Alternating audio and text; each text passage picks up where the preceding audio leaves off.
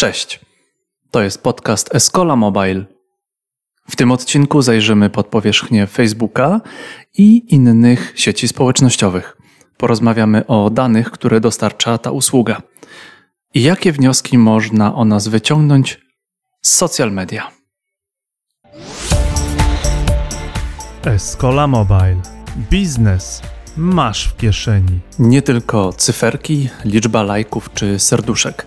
Obecnie obrazy, komentarze, treść komentarzy to też jest analizowane. Przetwarzanie tego wszystkiego wymaga pewnych algorytmów, a odpowiednia analiza daje możliwość dotarcia do komentujących użytkowników i na przykład zwiększenie możliwości sprzedażowych. Rozmawiamy z Janem Zającem i Dominikiem Batorskim z firmy Sotrender. Ta rozmowa uchyla rąbka tajemnicy o funkcjonowaniu firm analizujących dane. Zostań z nami do końca. Nasi goście odpowiadają na pytania, które zawsze chcieliśmy zadać specjalistom od badania social mediów. Jakie marketingowe narzędzia działają obecnie? Gdzie szukać klientów i które medium jest warte najwięcej uwagi? Czym się wyróżnić i jak to działa? Jak się będzie rozwijać marketing i w co inwestować? Zapraszamy do wysłuchania podcastu. Jest dużo konkretu. Dzień dobry, dzień dobry. To jest Escola Mobile Live. E, słuchajcie, natężenie e, doktorów i habilitacji jest w tym odcinku wyjątkowo duże. Doktor Jan Zając e, i doktor habilitowany Dominik Batorski to jest naprawdę osoby z najwyższej półki, jeśli chodzi o śledzenie ruchu w internecie. Nasłuchują internet ponoć tak dobrze jak Pegasus, a niektórzy twierdzą, że nawet lepiej. Ale mi się wydaje, że najlepiej opowiedzą o sobie sami. Janku, zacznij. Dziękuję doktorze Krzysztofie. E, cześć, nazywam się Janek Zając, jestem jednym z założycieli i prezesem Soultrendera. Doktorat zrobiłem dawno temu z psychologii społecznej, a przede wszystkim zajmuję się e, zarządzaniem firmą i tworzeniem produktów związanych, software'owych związanych z zbieraniem informacji z internetu, analizowaniem komunikacji i raportowaniem wyników no to zrób dobrą robotę CEO i powiedz, co ten Zoutrender robi, zanim jeszcze Dominik zrobi to za ciebie. Pomaga zrozumieć komunikację social mediową, zarówno marketerom, jak i badaczom akademickim, czy instytucjom takim jak yy, na przykład UNICEF, czy Fundacja Billa i Melindy Gates, z którymi też współpracujemy, którzy chcieliby wiedzieć, co się mówi w internecie w różnych krajach na temat takich, na przykład jak szczepionki, albo yy, GMO. Dobra, dobra, już nie idźmy w szczepionki, e, teraz oddajmy głos Dominikowi. Tak, ja również jestem współzałożycielem e, Soultrendera. Dodatkowo poza pracą w firmie pracuję również naukowo na Uniwersytecie Warszawskim. Oryginalnie jestem socjologiem, aczkolwiek no, zajmuję się takimi rzeczami z pogranicza socjologii i E, e, e, informatyki, przede wszystkim przetwarzaniem danych. No dobrze, no to zacznijmy w ogóle od tego, od, od początków, tak? Znaczy, skąd w ogóle wziął się pomysł? Nigdy nie wiem, czy to jest, są trendy, się przez chwilę zastanawiałem, czy to jest dlatego, że są takie trendy, ale czasem zrozumiałem, że to jest chyba social media trender i stąd się wzięła ta nazwa, więc może wytłumaczcie tutaj słuchaczom, skąd, skąd wpadliście na taką nazwę i czy ona była od początku taka, czy coś się zmieniło? Nie była od początku. Zmieniła się tak, są albo social media, albo statistics and optimization, czyli dwa główne zastosowania. A tak naprawdę wszystko zaczęło się od naszej współpracy. Yy, mieliśmy wspólnego promotora prac magisterskich, później też doktorskich. Zaczęliśmy robić yy, dawno, dawno temu różne projekty naukowe, stosowane. Fajnie pracowało się razem, więc yy, rozkreśliliśmy tworzenie oprogramowania. Mhm. A powiedzcie, bo tak y, zagadnąłem was nie przypadkiem o temat nauki, to znaczy, czy, czy waszym zdaniem, czy wasza biznes jest w jakiś sposób powiązany z, z nauką, nie wiem, realizujecie jakieś projekty albo uważacie, że nauka w jakiś sposób wspiera wasz biznes, tak? Poza, poza aspektem, czy to jest zupełnie z boku, tak? Nauka sobie, a biznes jest czymś innym. Znaczy, dla mnie jest to bardzo ściśle powiązane i e, właściwie od e, można powiedzieć, bardzo w takich wczesnych etapów byłem zdania, że to, co w Polsce jest sens bardziej robić, to nie taką naukę podstawową, a badania aplikacyjne. No i też, co tu dużo mówić, dla badaczy społecznych internet jest niesłychanym źródłem danych, informacji i też no, jednym z czynników przemian E, społecznych, e, w związku z czym jest to zarówno niesamowite narzędzie badawcze, jak i też e, niesamowite pole właśnie do, do badań społecznych. Także można powiedzieć, tutaj łączymy przyjemne z pożytecznym w wielu różnych wymiarach. Bo, bo jak rozumiem, właśnie to jest ciekawe, jak się przedstawiliście, żaden z Was nie jest doktorem informatyki, który pracuje nad jakimiś stricte, mm, nie napisał habilitacji z jakiegoś algorytmu, nie wiem, AI czy coś takiego. Obaj macie jednak powiązanie jesteście z naukami społecznymi, tak? Używacie internetu, traktujecie jak y, pewne narzędzie, tak? Do, do prowadzenia obserwacji społecznych. Czy ja dobrze rozumiem ideę, jak i Wasze zainteresowania naukowe, że one tu się przenikają? Tak. Zdecydowanie, aczkolwiek no też prawdą jest, że ja na uniwersytecie od właściwie 2007 roku pracuję w interdyscyplinarnym Centrum Modelowania Matematycznego i Komputerowego, więc no przede wszystkim pracuję z przedstawicielami nauk ścisłych, więc no to je, jest to jakieś pogranicze, aczkolwiek no rzeczywiście bardziej nas interesują te aspekty społeczne. Okej, okay, a powiedzcie mi, sam Trender, odczytałem ostatnio bardzo ciekawe badanie, które dotyczy właśnie podcastów i to, to było tam napisane, że grupa naszych słuchaczy, potencjalnie także słuchaczy Escola Mobile, to jest grupa dosyć specyficzna, tak? Jakbyś mógł Janku streścić w paru zdaniach, czego dotyczyło to badanie, na jakiej próbie było zrobione i, i jakie są wnioski z tego badania. No, zrobione było na próbie jakichś 17 milionów Polaków, którzy korzystają z Facebooka. Czyli to nie była próba, tylko to była cała populacja, bo takie dane można wyciągnąć. E, wykorzystaliśmy dane o zainteresowaniu, które są dostępne w tak zwanym API reklamowym. No i wyciągnęliśmy, co charakteryzuje ludzi, którzy są zainteresowani podcastami, którzy słuchają podcastów. Więcej jest na naszym blogu, tam zdaje się, że masz takie fajne możliwości y, wrzucenia linku do filmu. E, natomiast to, co y, jest szczególnie ciekawe, że rzeczywiście jest to bardzo ciekawa grupa z perspektywy potencjalnej promocji. Są to osoby w sile wieku, stosunkowo zamożne, profesjonaliści i mający wiele ciekawych zainteresowań związanych często z biznesem, finansami, aktywnością społeczną. No dobra, ale to muszę cię tutaj pociągnąć za język, żebyś trochę odsłonił karty, trochę kuchni nam pokazał, tak? Bo mówisz, ok, ściągnęliśmy 17 milionów rekordów z Facebooka, to jest takie proste. Wiecie, od razu słuchacze myślą, dobra, to wyrasta nam tu może, nie wiem, jakaś druga Cambridge Analytica, czy coś takiego, jakby jak, jak wy to robicie, jakby czy te dane są jakoś anonimowo pobierane, na jakiej zasadzie to się działa, to, to, to działa, jakbyście mogli tak, no bo to jest rozumiem esencja waszego biznesu, jakbyście mogli tak Nie, to, co... w miarę prosto opisać, żeby słuchacze zrozumieli, jak takie badania się właściwie robi, tak, na 17 milionach osób, nie? Wiesz co, nie, to w ogóle nie jest esencja naszego biznesu. To jest jakaś taka, szczerze powiedziawszy, pod kątem metodologii, to jest popierdółka, którą sobie zrobiliśmy, bo mieliśmy ciekawy pomysł i chwilę wolnego czasu. E, esencja naszego biznesu to jest e, zaciąganie znacznie większych danych dotyczących komunikacji reklamowej firm i tego, co im się sprawdza w działaniach facebookowych, a co nie, oraz prezentowanie firmom e, jako software. Natomiast dodatkowo rzeczywiście czasem robimy takie analizy wykorzystujące dane z różnych ciekawych źródeł. Między innymi właśnie z Facebooka można wyciągnąć dane takie zagregowane a propos tego, czym się ludzie w danym kraju czy w danej zbiorowości interesują.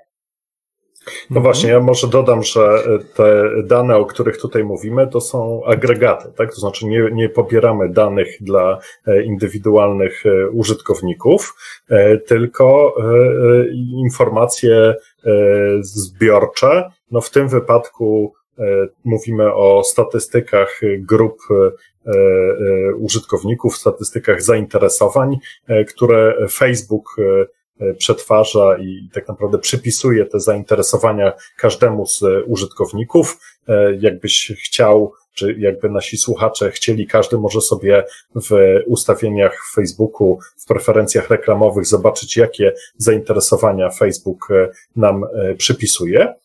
i statystyki tych grup można rzeczywiście z Facebooka pobrać, ale to jest no, jedna z wielu danych, które, które Facebook zbiera i do których można, można mieć dostęp. Tak jak Janek powiedział, my tych danych przetwarzamy dosyć dużo. W tej chwili to jest chyba około 4 milionów zapytań do Facebooka dziennie, które generujemy, także, także to są rzeczywiście duże dane. Mhm. No dobrze, ale, ale określmy, co to znaczy duże. To znaczy, czy, czy, czy to są, wspomnieliście, że 17 milionów rekordów to jest dla Was popierdółka. To chciałbym zrozumieć, co, co jest, jak dużymi zbiorami danych operujecie mm, i, i, i, i co to znaczy, żeby to jest takie ładne określenie, które często właśnie Facebook stosuje, że przetwarza dane, tak? Jakby odsłońcie trochę karty. Co to znaczy przetwarzać dane kilkudziesięciu, stu kilkudziesięciu milionów rekordów. Coś, co z nimi robicie, tak? Wrzucacie do garka, gotujecie i potem powstaje z tego jakiś profil psychologiczny, tak? Czy, czy jak to, to Dużo to jest 470 terabajtów. To jest nasza baza mm -hmm. w tym momencie. Mm -hmm. Mniej to jest popierdółka. Mhm. Dominik, opowiedz, co z tymi danymi robimy ciekawego, gdzie je wrzucamy. Powiedz, jakie są składniki przepisu, jak wygląda proces gotowania i co powstaje jako potrawa.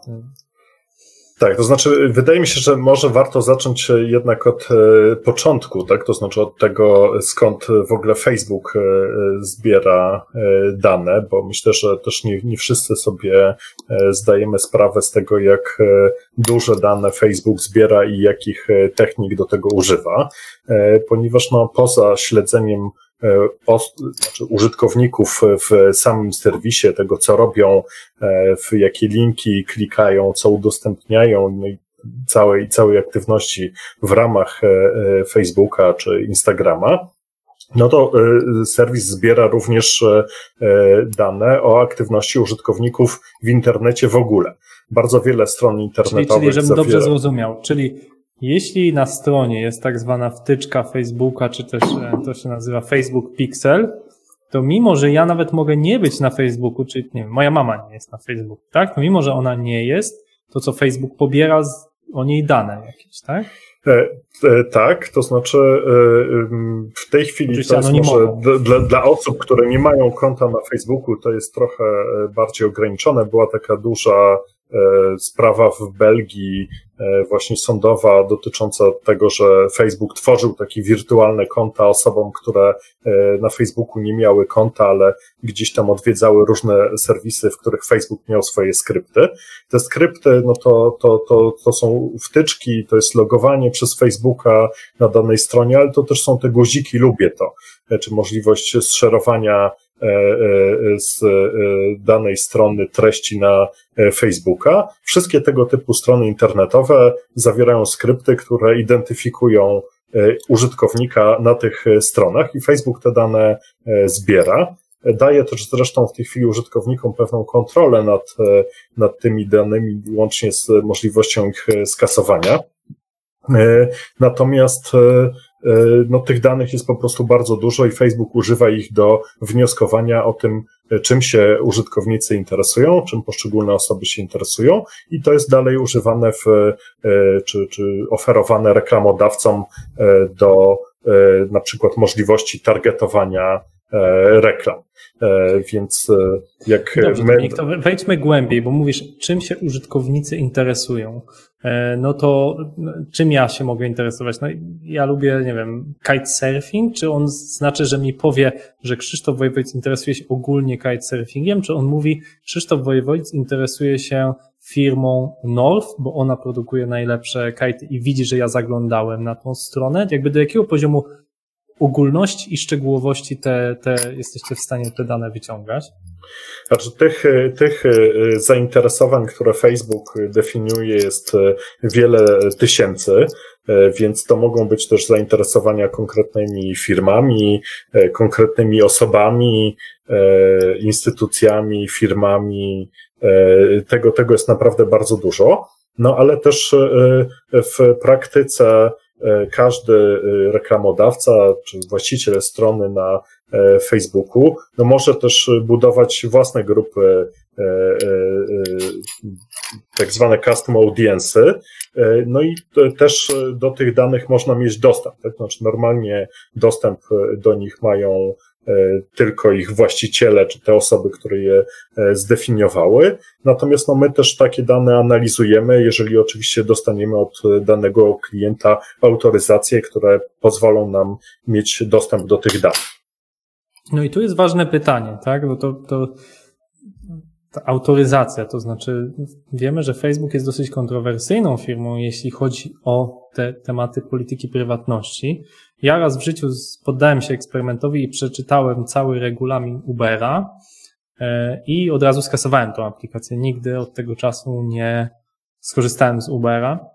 E, I przyznam, że z tego samego powodu nie odważyłem się na przeczytanie wielu regulaminów, które przecież nagminnie wszyscy akceptujemy, wyrażamy zgodę, potwierdzamy, że się zapoznaliśmy tikiem i gdy otwieramy, tam jest regulamin, który jest sam w sobie długi i jeszcze ma 28 załączników, których każdy jest równie długi i powołuje się na równie długie rozporządzenia, których już na pewno nikt z nas nie przeczyta. Więc no powiedzcie tak w praktyce, to znaczy rozumiem, że dużo Facebook od nas wyciąga i jakoś z tym się godzimy, z tym ograniczeniem prywatności, ale na ile Facebook takim firmom właśnie jak SoulTrender pozwala na dostęp do danych. Rozumiem, że te dane są zanonimizowane. Nie muszę się e, bać o to, że one są, e, dotyczą mnie konkretnie, Krzysztofa Wojewodzica, tak? To jest ID, e, tam takie, takie, tak? Które wyznacie i to jest podzielone na jakieś grupy, kohorty, tak? Znaczy, przede wszystkim e, większość danych, które pobieramy, to nie są, tak jak Janek na początku powiedział, dane dotyczące zainteresowań, dane dotyczące użytkowników. E, no bardziej koncentrujemy się na tym, żeby pomagać firmom, które czy organizacjom, które wykorzystują e, Facebooka w e, celach marketingowych.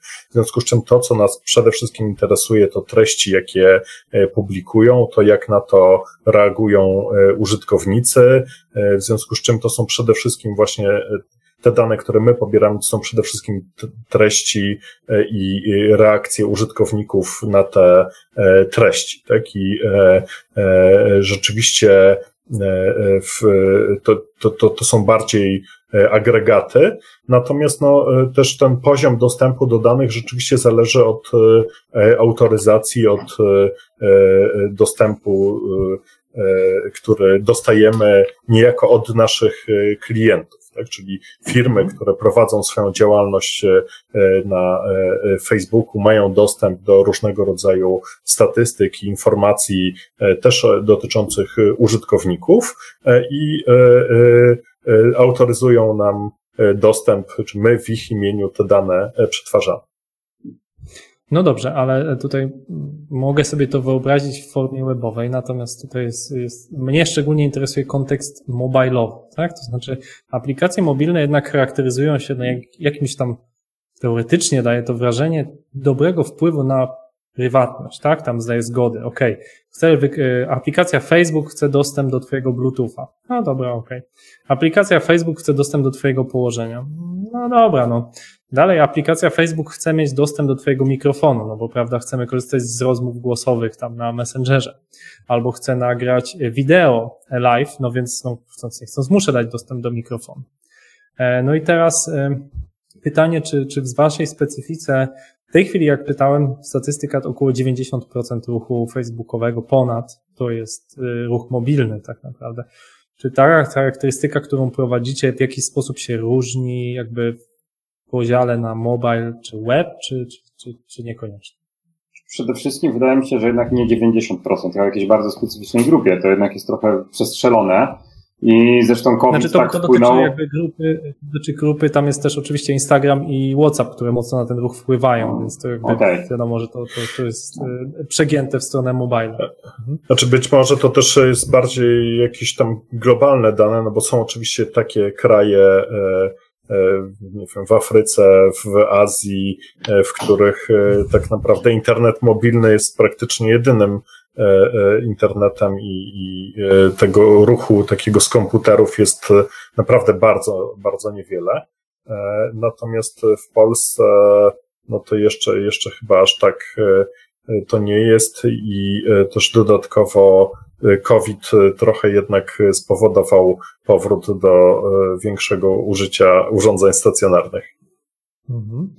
W każdym razie, z naszej perspektywy to nie ma absolutnie żadnego znaczenia. Byłoby bardzo fajnie oglądać sobie statystyki skuteczności y, kampanii czy poszczególnych postów z podziałem na mobile i na web. Natomiast jeśli nie jesteś, jeśli to nie są Twoje własne kampanie, to nie ma tych informacji. Jeśli to są Twoje własne kampanie, to tych informacji jest generalnie mało.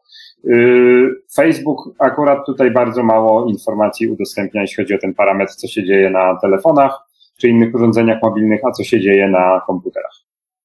Mhm. No dobrze, to teraz troszeczkę bym chciał o praktykę zapytać, tak? Mieliśmy tutaj e, w, gości, w gościach e, Escola Mobile e, product ownerkę, właścicielkę produktu aplikacji CCC. I załóżmy, że ta firma chce wiedzieć, tak, no tam jest około półtora miliona pobrań tych, tej aplikacji, więc relatywnie sporo, jak na, jak na szczegółowy kanał e-commerce'owy.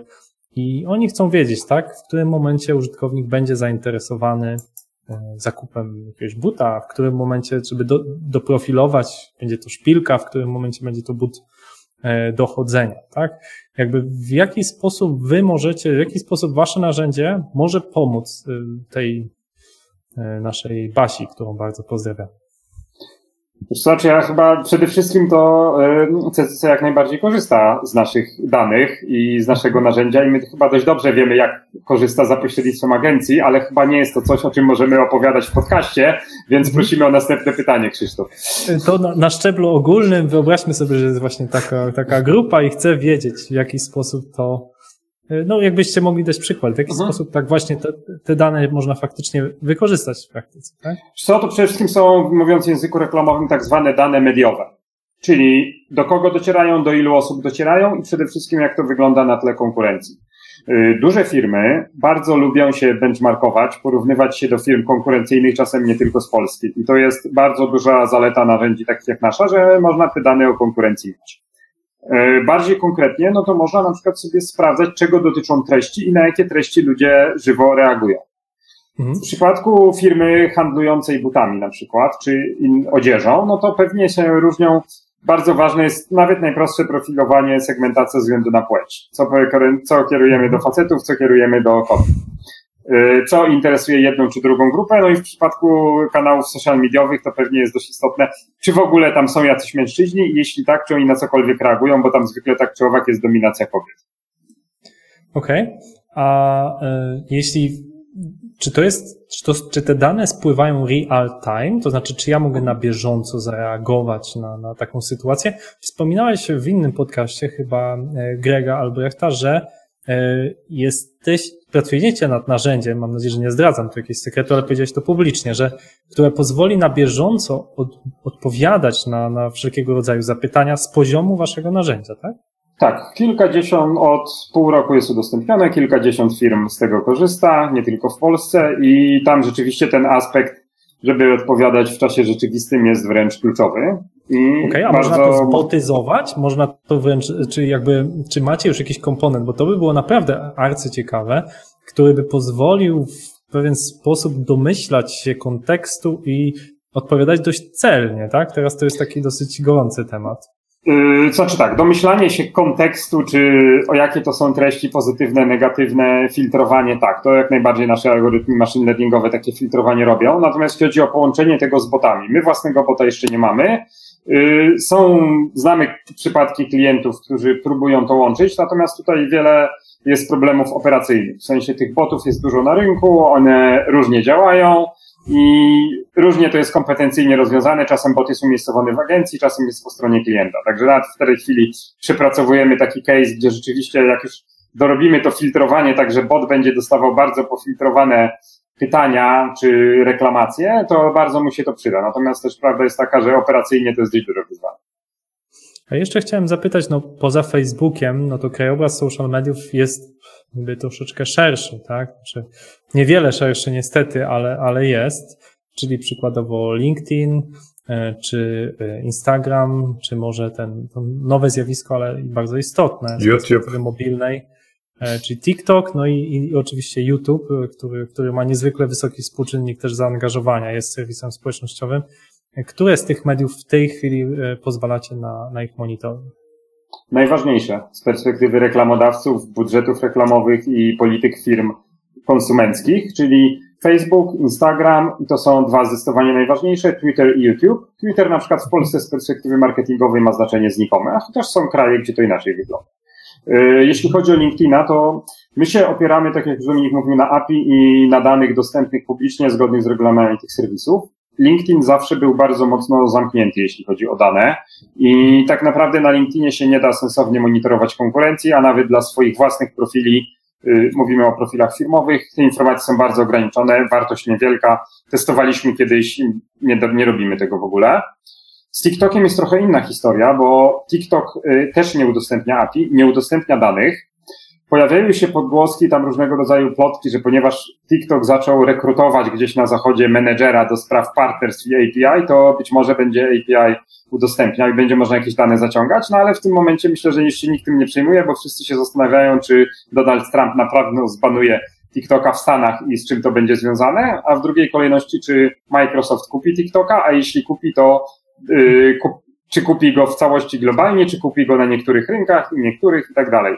I z naszej perspektywy to oznacza tyle, że to zamieszanie wokół TikToka bardzo mocno powstrzymuje marki, zwłaszcza tak zwane większe marki w jakimś mocnym wchodzeniu reklamowym, czy szerzej komunikacyjnym w TikToka. W związku z tym nadal będzie przede wszystkim swoją uwagę i swoje budżety będą kierowali na Facebooka, Instagrama, w mniejszym stopniu na YouTube'a. No to mogę wtrącić jako ciekawostkę, że, że rozmawiamy z TikTokiem e, i, i tutaj TikTok już od jakiegoś czasu jest obecny w Polsce, chociaż nigdy nie zrobił jeszcze oficjalnego announcementu. E, I, i, I też wstrzymują tutaj wystąpienie Wyskola Mobile, no bo tak naprawdę nie wiadomo, czy już mogą się announcementować e, tak publicznie, że są, czy nie. Także TikToku czekamy na Was, aż się ujawnicie. Słuchajcie, a tak. jeszcze, a jeszcze takie pytanie, bo tego monitorowania trochę jest. Pewnie większość słuchaczy kojarzyć będzie taką, taką e, trójkę firm właśnie, Zotender, Senti1, Brand24. Tutaj pewnie brand e, CEO Michała Sadowskiego jest często pewnie bardziej kojarzony niż sama firma. Jakbyście, no tutaj zaczepnie Was zapytam, co robicie inaczej, lepiej, w jaki sposób wyróżniacie się na, na, tym tle, tak? To, jest, to są trzy dość duże firmy w samej Polsce, tak? Jak, jakby czym, czy, czym, czym się Sotrender wyróżnia? No to jest akurat bardzo proste, wiesz. Y, Brand24 i Sentiwan, oni rzeczywiście są w dużym stopniu konkurencyjni. My jesteśmy komplementarni do jednych i do drugich. Większość z naszych polskich klientów korzysta przynajmniej z jednego narzędzia. Są tacy, co korzystają, w sensie poza Sotrenderem mają albo Brand24, albo Sentiwana. Są tacy, co mają jednego i drugiego. Y, my jesteśmy przede wszystkim o tym, co marki robią w swoich własnych kanałach. Oni są o tym, co mówią ludzie.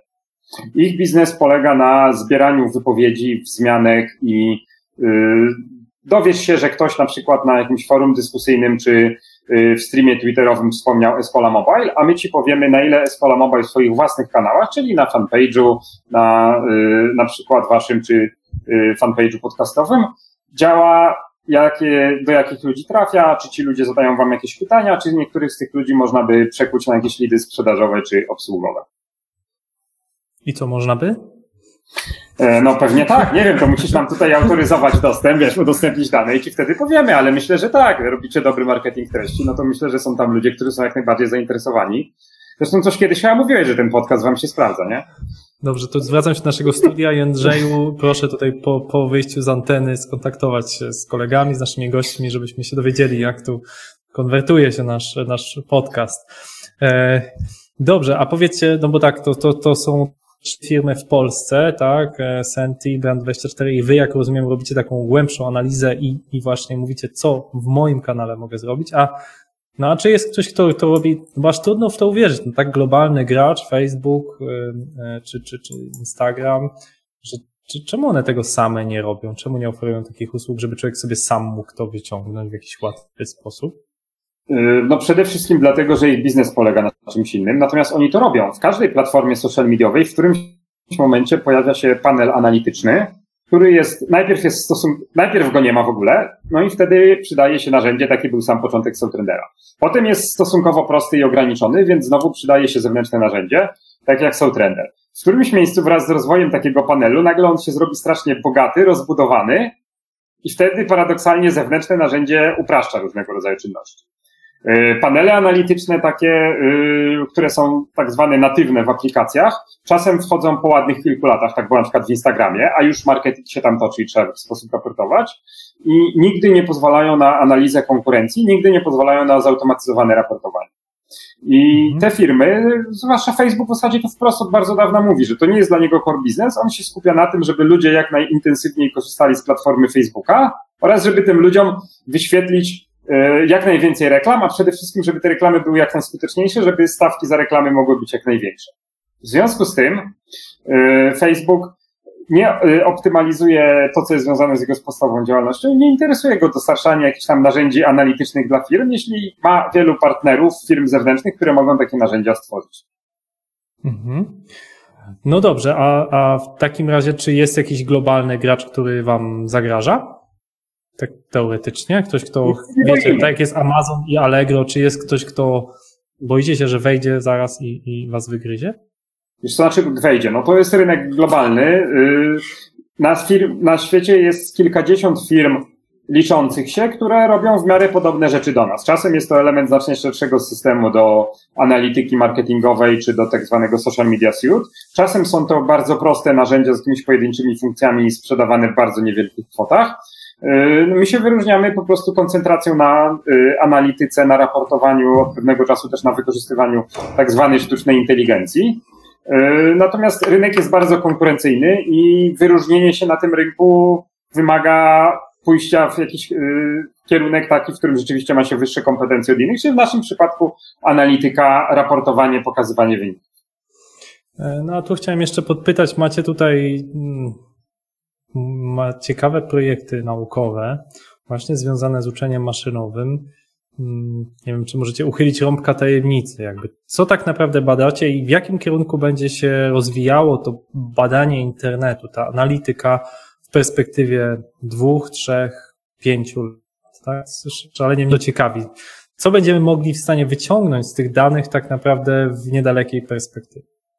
No, my zakładamy, że będzie się rozwijać przede wszystkim uczenie maszynowe i będzie następować automatyzacja. I my nie będziemy wyciągać, nie będziemy robili mhm. takich czynności, jak robią w tej chwili analitycy, którzy mają taką smykałkę analityczną, że lubią sobie pozestawiać dane, wykresy, tylko będzie to za nas robił algorytm. Dzięki temu tego rodzaju czynności będą bardzo mocno zdemokratyzowane dostępne też dla osób, które nie mają takiej smykałki analitycznej, nie mają kompetencji matematycznych, nie lubią bawić się liczbami, ale bardzo by chciały powiedzieć, dostać... że junior y, researcher ma podgórkę teraz. Może mieć za chwilę.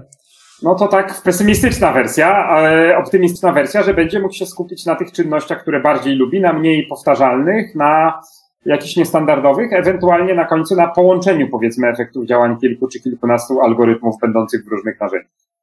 E, natomiast zakładamy, że to w zasadzie są dane potwierdzające to z wielu branż, że analizy, y, raportowanie, zestawianie danych czy jakieś benchmarking to są takie czynności, które są bardzo szybko automatyzowane właśnie przy wykorzystaniu tej tak zwanej sztucznej inteligencji.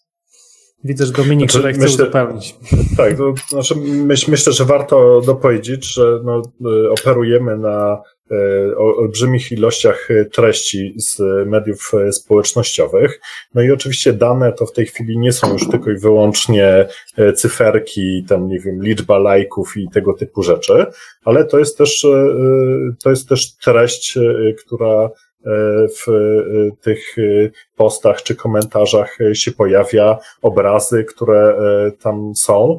No i oczywiście przetwarzanie tego wymaga odpowiednich algorytmów, więc my już od jakiegoś czasu rzeczywiście tego typu algorytmy tworzymy, zarówno do przetwarzania języka naturalnego, jak i dla przetwarzania obrazu, dzięki czemu no, pewne czynności analityczne też mogą być no, zautomatyzowane, uproszczone E, i e, e, nie wiem, no przykładowo przeanalizowanie prawda, dużej ilości zdjęć z Instagrama pod kątem tego, na których pojawiają się określone produkty czy logotypy, no to jest coś, co, co w tej chwili jest no nieproblematyczne, tak?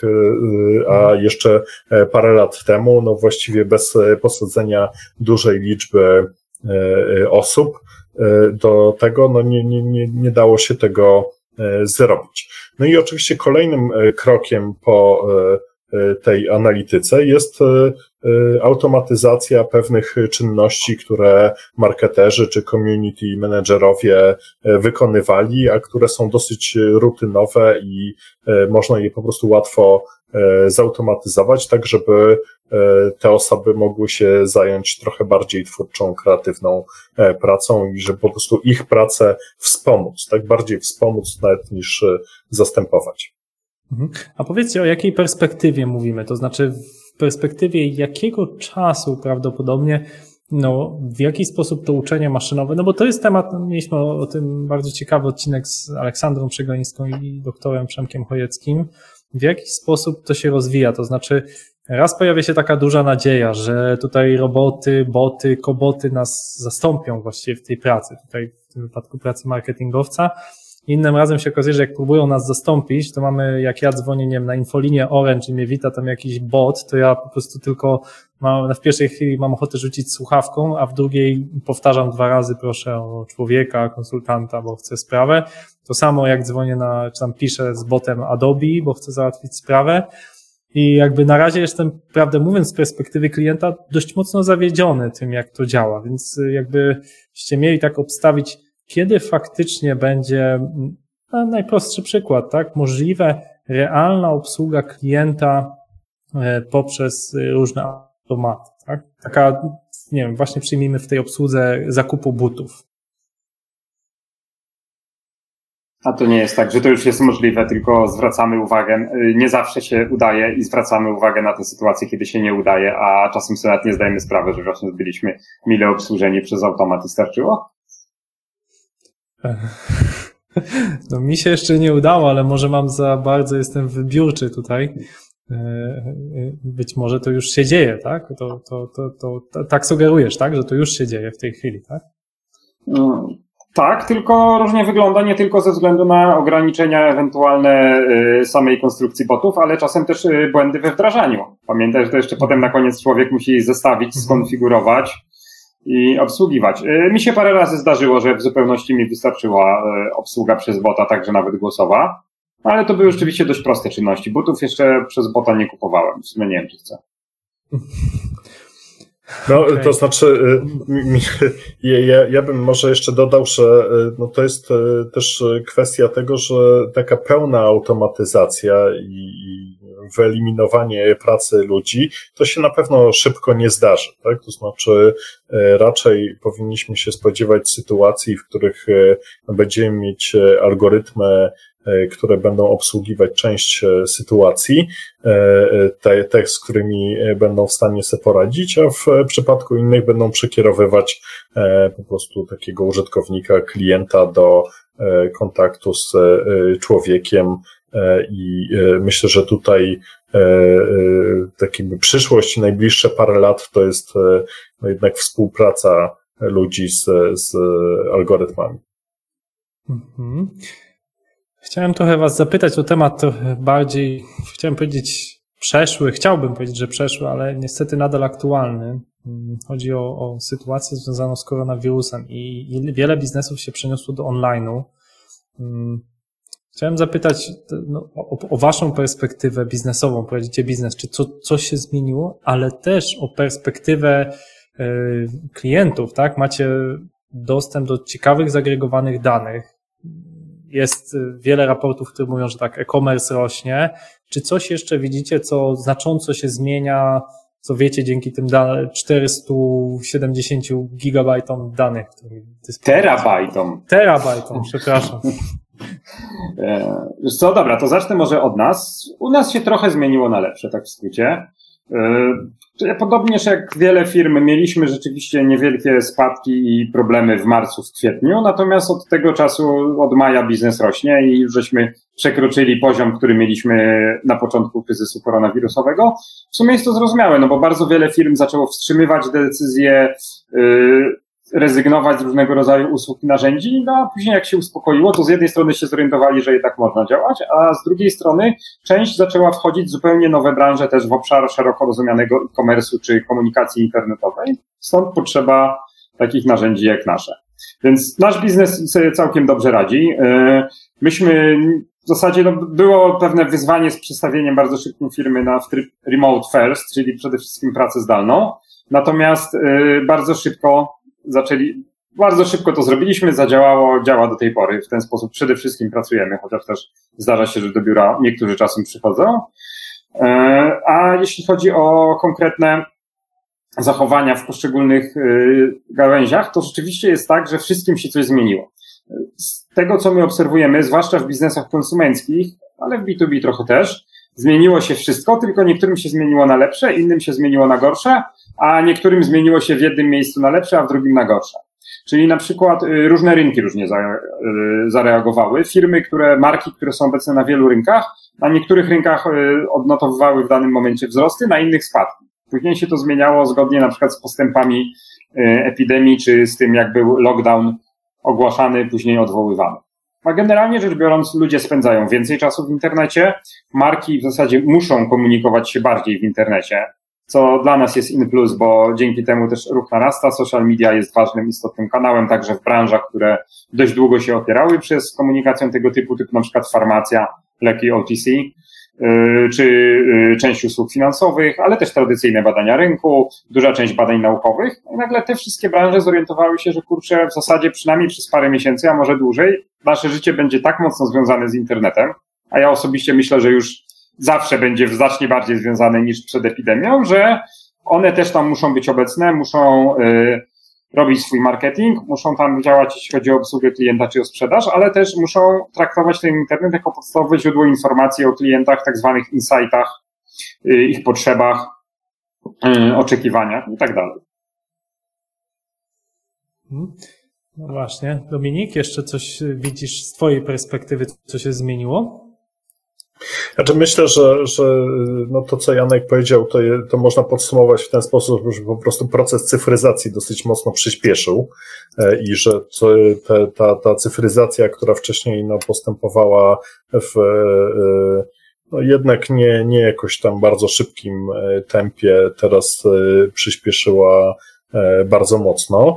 Natomiast e, no, faktycznie no, z naszej perspektywy ciekawe jest e, obserwowanie tych trendów również pozainternetowych, używając danych z internetu i też tego typu projekty analityczne robiliśmy, zresztą też dla całkiem poważnych instytucji, właśnie monitorując to, co się dzieje w gospodarce, na rynku pracy, E, czy, czy e, w poszczególnych branżach, e, wykorzystując do tego dane internetowe.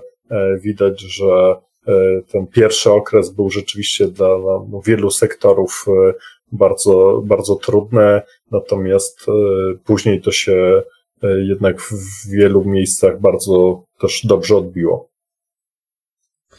E, I tutaj jeszcze właśnie jedną rzecz chciałem zapytać. Mówicie, że było takie odbicie, tak? Było, spadło, potem ograniczono przez chwilę wydatki na marketing, ale one wróciły. Słowo w ogóle marketing, gdyby miał za każdym razem wypić e, jakiegoś kielicha za, za to, ile razy powiedzieliście marketing w tej rozmowie, też bym był całkiem pijany. Więc e, słuchajcie, macie tutaj niezłą wiedzę od środka, tak?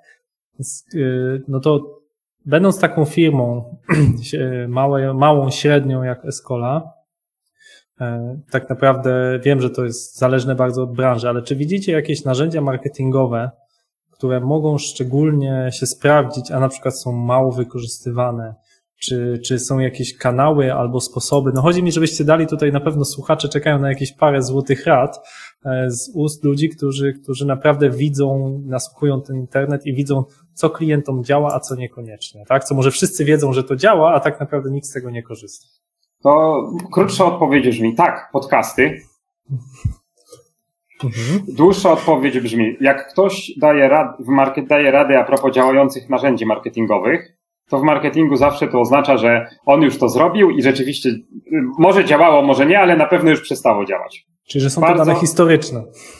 Y, prawie 97% wszystkich porad guru marketingu a propos tego, które kanały internetowe działają, jakie pliki działają, co działa, jest już nieaktualna, no bo jakby jeszcze działało, to przecież nikomu by nie powiedział, nie? Tylko sam dla siebie by robił.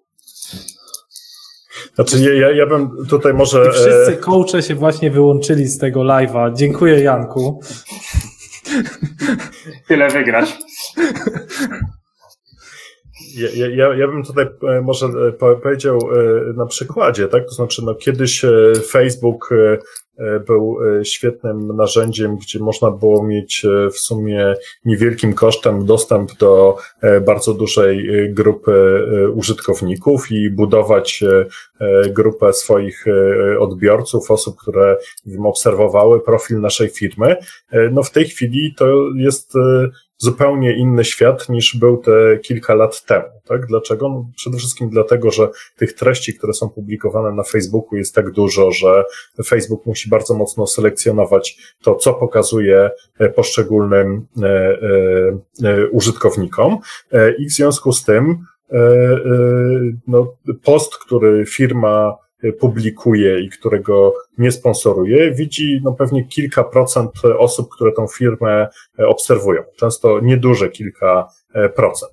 W związku z czym no, ta wartość, którą kiedyś Facebook miał jako takiego narzędzia w sumie prawie bezpłatnego dostępu do dużej grupy odbiorców, no to właściwie w tej chwili ma znacznie mniejsze E, znaczenie. Tak? I, i e, e, no, wydaje mi się, że to, co jest istotne, szczególnie dla takich podmiotów, które no, nie mają jakichś dużych budżetów reklamowych, nie chcą dużo na reklamę wydawać, no to jest budowanie własnych kanałów, własnych mediów.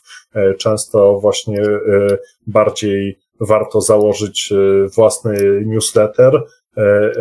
To daje lepszy E, e, sposób na kontakt z e, własną grupą odbiorców niż założenie strony na Facebooku. Tak, jeżeli się też no, nie ma tego budżetu na reklamę.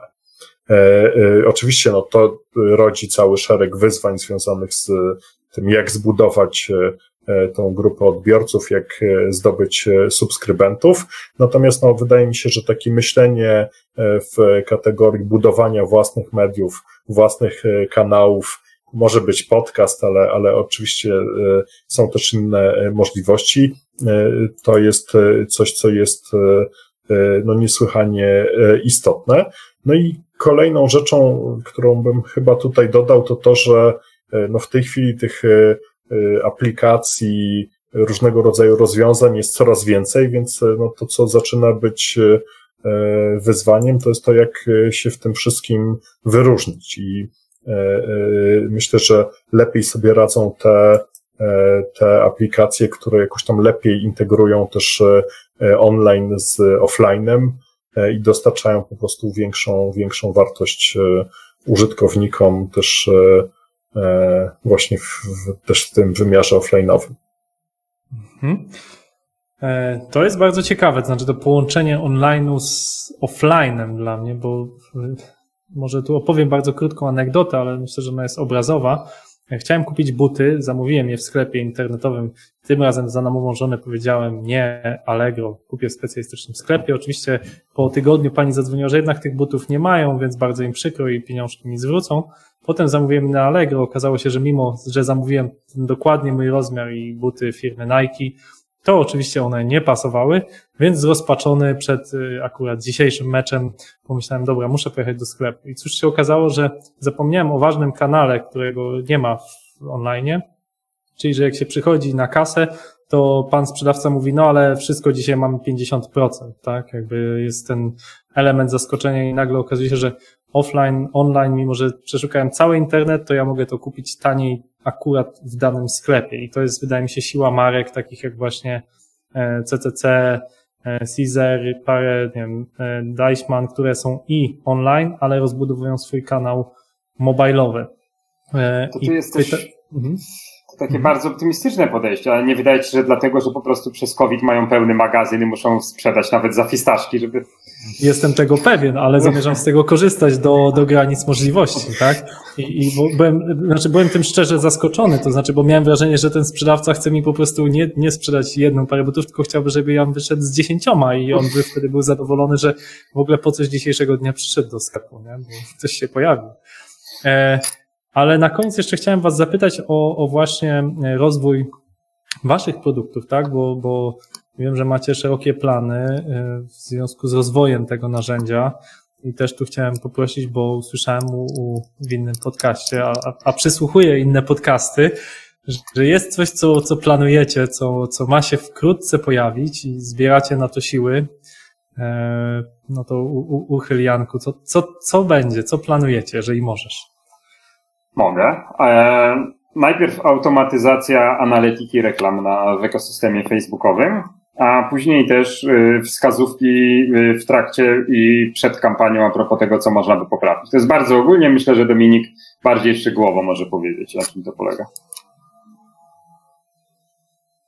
Tak, rzeczywiście e, analityka reklam, no tak jak powiedziałem chwilę temu, w tym świecie mediów społecznościowych ta komunikacja płatna ma coraz większe znaczenie i no jednocześnie widzimy, że firmy tak naprawdę bardzo kiepsko sobie radzą z wykorzystaniem możliwości, jakie platforma facebookowa E, e, daje e, i tutaj zarówno jest potrzeba analityki, jak i też optymalizacji samych kampanii, tego w jaki sposób one są puszczane.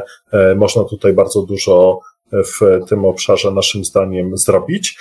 No a jednocześnie to jest taki pro, projekt, który E, no, ma zarówno wartość praktyczną, ale też e, to, o czym mówiliśmy na początku, e, całkiem ambitne cele naukowe, więc myślę, że taki bardzo ciekawy, Dobrze, pa, ciekawe panie, przedsięwzięcie. Panie profesorze, zasłoniłeś się świetnie tutaj tak, że nic nie zrozumiałem, to teraz wytłumacz z profesorskiego na nasze, to znaczy, rozumiem, optymalizacja analityki, dostosowanie pod to reklamy, to znaczy pokaż mi jakiś przykład, gdzie konkretnie te nasze przysłowiowe buty mogą być lepiej sprzedane. To znaczy, czy algorytm sam za mnie skonstruuje kampanię reklamową, tak? Płatną na Facebooku, czy to jest ten znaczy, cel? Skonstruuje to może y, nie do końca, natomiast y, no, kwestia doboru odpowiednich y, grup docelowych, wyboru odpowiednich wariantów kampanii. Czyli predefiniuje, tak?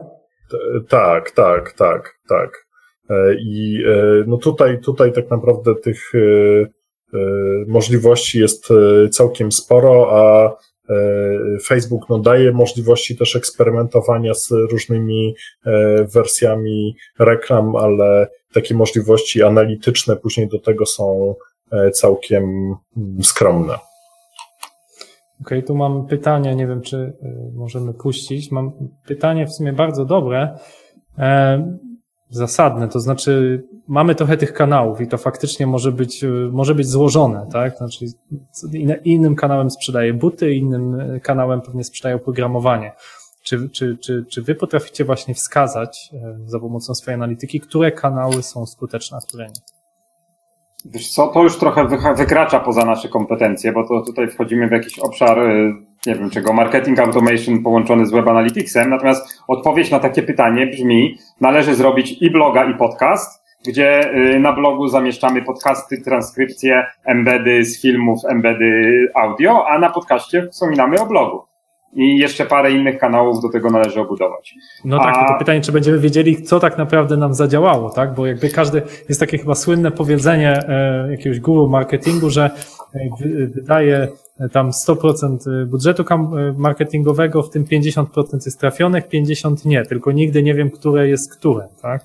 Wiesz co, no nie do końca będziemy wiedzieli i nawet to jest takie obietnica internetu, że w przypadku internetu to będzie w 100% wiadomo, ale tak nie jest dla tutaj y, znawców tematyki tylko rzucę hasło atrybucje i problemy z atrybucją, a tak bardziej po ludzku. Chodzi o to, że mamy efekt bezpośredni i rzeczywiście mógłbyś tutaj teraz dać słuchaczom jakieś kody rabatowe, zaszyć inne kody w live facebookowym, inne kody w podcaście, który będzie w poszczególnych aplikacjach, a jeszcze inny link z kodem na blogu i zobaczyć, czy ci ludzie to wykorzystują. Tylko, że ten taki efekt bezpośredni, performanceowy to jest tylko część. W przypadku działań takich jak nasze czy twoje pewnie stosunkowo mała, bo znacznie większe znaczenie ma to dla tak zwanego brandingu, czyli budowania w ogóle świadomości, znajomości marki, czy tego, z czym ta marka jest kojarzona.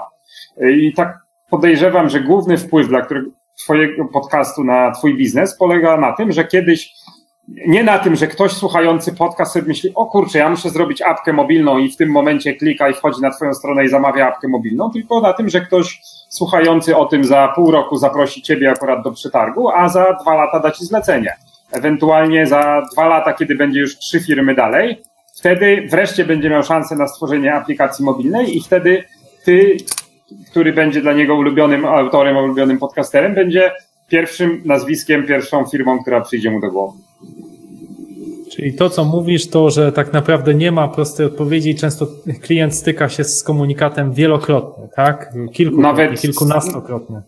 Nawet zwykle i raczej rzadko, kiedy kilkukrotne zetknięcie się jest skuteczne. Zwykle rzeczywiście kilkanaście, kilkadziesiąt razy coś działa. Natomiast starając się jednak odpowiedzieć na pytanie, no bo słuchasz potraktował nas poważnie, też zadał konkretne pytanie, ja bym powiedział, że trochę to zależy też od grupy docelowej co ona robi, czym się interesuje. Trochę zależy to od kosztów produkcji, o tym się często zapomina.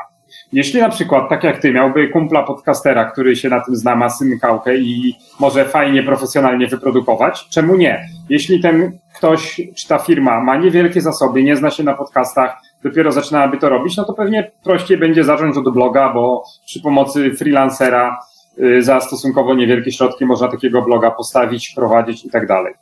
Plus na koniec ciągle jeszcze mówimy o multimediach, fajnie jest tworzyć treści audio, fajnie jest mieć do tego wideo, ale ciągle jeszcze internet jest najbardziej tekstowy i przede wszystkim operujemy jako klienci, jako konsumenci w oparciu o wyszukiwarki, a wyszukiwarki ciągle jeszcze najbardziej zwracają uwagę na tekst. Czyli blog, czy szerzej formy komunikacji, gdzie powstanie jakiś tekst, na koniec chyba są ciągle najbardziej podstawowe i nawet, zresztą spójrz na siebie, spójrz na różnych innych podcasterów, vlogerów i tak dalej, bardzo wielu z nich i tak bloga prowadzi, choćby po to, żeby na tym blogu zamieszczać linki i osadzać nagrania, a często też właśnie transkrypcje czy jakieś dodatkowe materiały. Także ten internet, który z tekstu wyrósł, ciągle jeszcze jest w dużym stopniu tekstowym, zwłaszcza jeśli mówimy o internecie przeznaczonym dla takich starych ludzi jak my tutaj siedzący, którzy na koniec zwykle y, trzymają pieniądze i podejmują decyzje zakupowe, przynajmniej jeśli chodzi o firmy i zamówienia typu B2B. Mhm. Dominik, coś jeszcze uzupełnisz? Znaczy myślę, myślę, że to, co Janek powiedział na koniec jest istotne, tak? No bo y, pewnie do jakichś specyficznych grup, y, y, nie wiem, jakiejś młodzieży i tak dalej, no to warto byłoby pomyśleć o innych y, kanałach. Natomiast E, natomiast e, no, cały czas e, jednak ten internet taki tekstowy jest niezwykle istotny, no i ta, ta wielokanałowość, tak, to mi się wydaje, że tutaj Janek główne punkty już powiedział. Słuchajcie, no dla mnie to była taka, taka rozmowa, godzina, gdzie ja miałem dreszcze, bo czułem się momentami przytłoczony przez ilość wiedzy. Nie, nie, jestem marketingowcem i może dlatego czułem się taki jakiś niedojrzały do tej rozmowy, przyznam, ale, ale dojrzałem w ciągu tej godziny. Dla mnie to, była, to było bardzo ekscytujące. E, słuchajcie, dla słuchaczy naszych specjalną niespodziankę od Janka Zająca od Dominika Batorskiego, 14-dniowy bezpłatny dostęp do Zotrendera. Link będzie tam na dole w komentarzu, w jaki sposób można ten 14-dniowy bezpłatny dostęp zyskać. E, także bardzo zachęcamy tutaj do skorzystania. E, tylko dzisiaj, tylko teraz e, korzystajcie z tego, a wszystko będziecie mogli monitorować i zobaczyć, gdzie słuchaliście nasz podcast. Wiadomo, że wiedzę zostawcie tylko dla siebie, nie możecie w ogóle nas polubić ani zasubskrybować. Te kanały są wyłączone tylko ekskluzywnie dla tych, którzy nas słuchali. Także dzięki jeszcze raz Janku, dzięki Dominiku, dziękuję, że nas słuchaliście. Cześć. Dzięki za zaproszenie. Dziękujemy. Escola Mobile. Biznes masz w kieszeni. Dziękujemy za Twój czas. Wykorzystaj fakt, że przesłuchałeś ten podcast do końca i nie dziel się nim z nikim. Nie udostępniaj linków na Spotify, iTunes ani nie zostawiaj nam recenzji. Pamiętaj, że podcast jest sposobem przekazywania wiedzy, ale niekoniecznie powinien on krążyć po całym świecie. Dziękujemy, że byłeś z nami.